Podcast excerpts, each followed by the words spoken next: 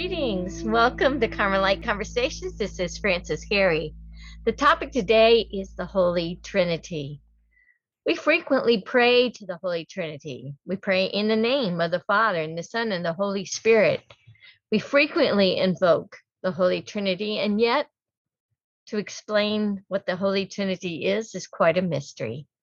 And although we are limited in our understanding and explanation of the Holy Trinity, we can gain some insights and to stretch our knowledge of the Holy Trinity, as well as pondering who the Holy Trinity is.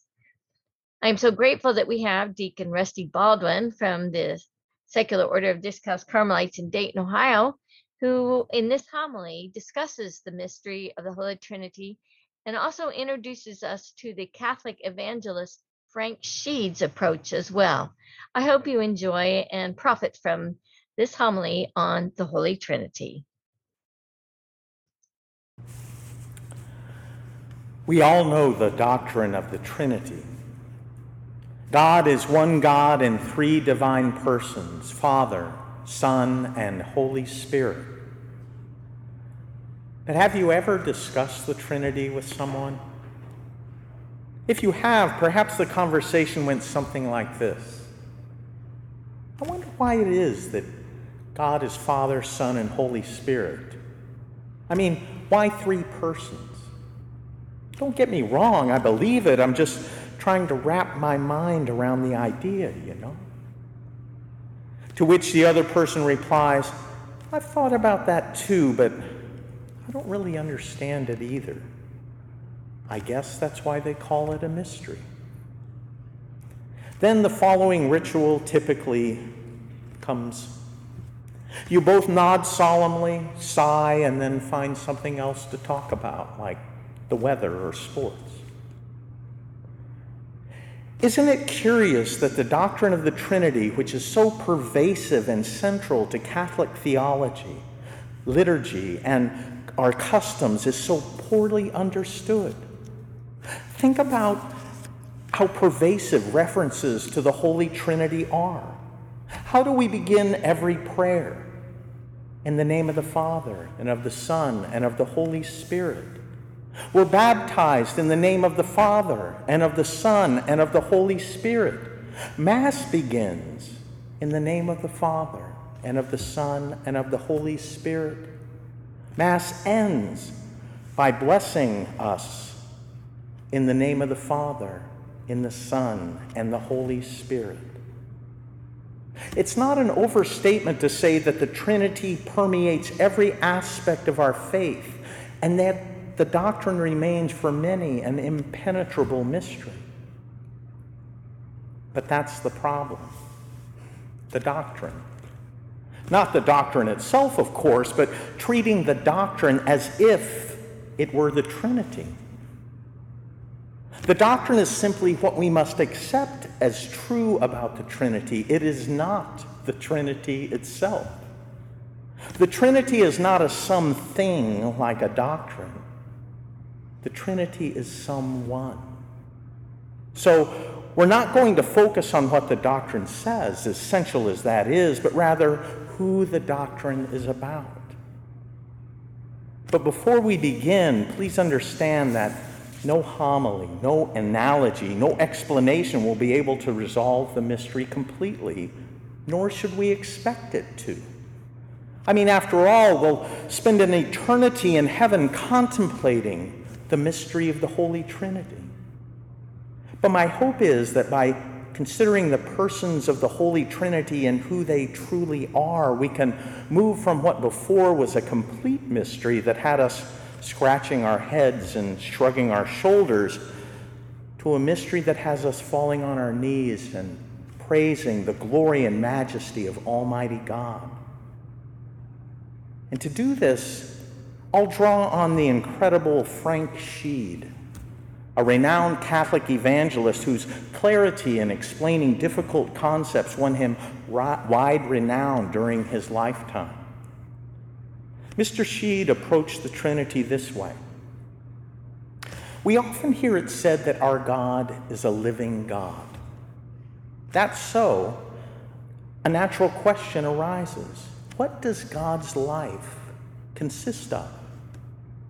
I mean, we often ask a person what they do with their time, so let's be bold and inquire what does God do with his eternity? What is God's life work, if you will?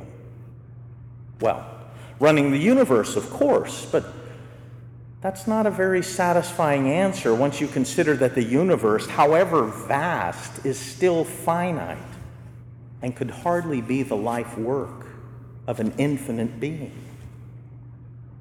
Not only that, but what then did God do before he created the world, before he created time itself?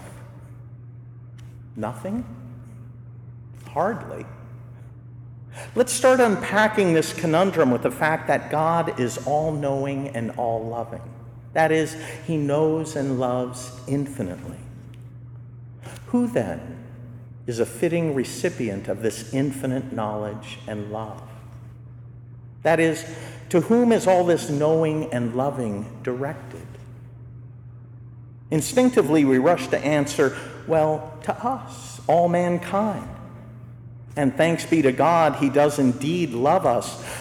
But even though we were made in His image and likeness, like the universe, we're finite and hardly a fitting recipient for His infinite capacity to know and in- infinite capacity to love. After all, we ourselves cannot know or love infinitely, so we can't love Him infinitely in return. No, love is an exchange between persons. And the most fitting recipient of the infinite love of the Father must himself be divine, a person capable of knowing and loving infinitely. And such a person is found in the Father's eternally begotten Son. So close to the Father, so in love with the Father, so united to Him that they share the same being, the same essence God from God, light from light, true God from true God. They are one. To understand this love in even a small way, let me ask you a question. Have you ever had the privilege of knowing a married couple who has been together for so long and who are so in love that it's impossible to think of them ever being apart.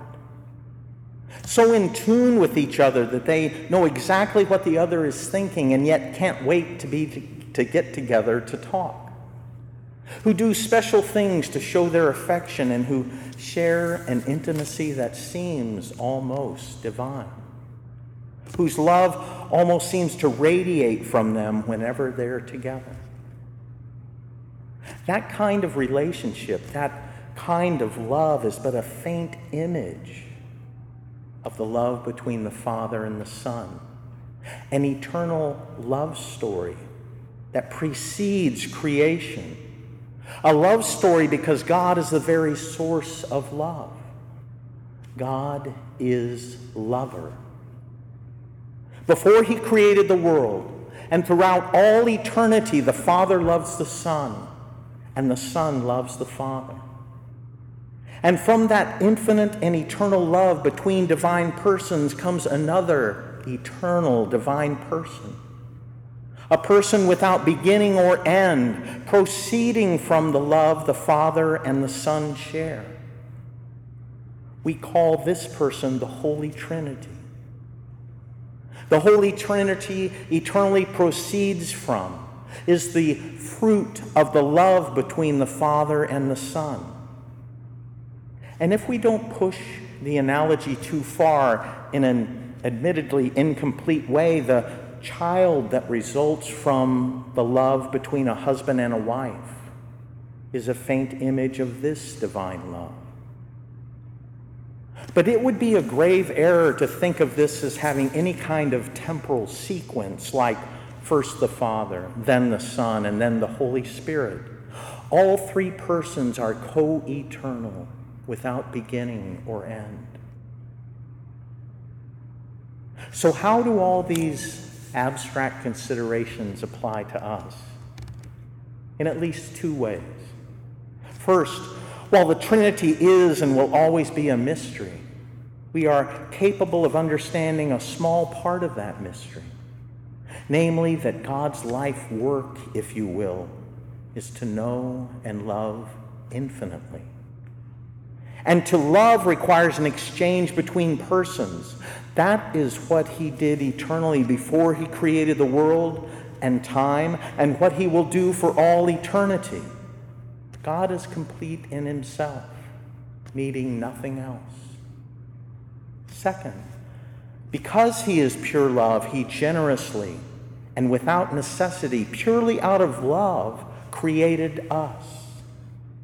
Knowing that we would rebel and fall, knowing that we would need to be saved, knowing that he would send his son to redeem us, so that we might too participate in this eternal love affair, so that we might eternally love our God and our neighbor, and to be eternally loved by him, Father, Son, and Holy Spirit. The bottom line is this the Apostle John said that to love God whom we cannot see, we must necessarily love our neighbor who we can see. Our lives on earth are our one chance to practice loving as God does. So it's time to get to work.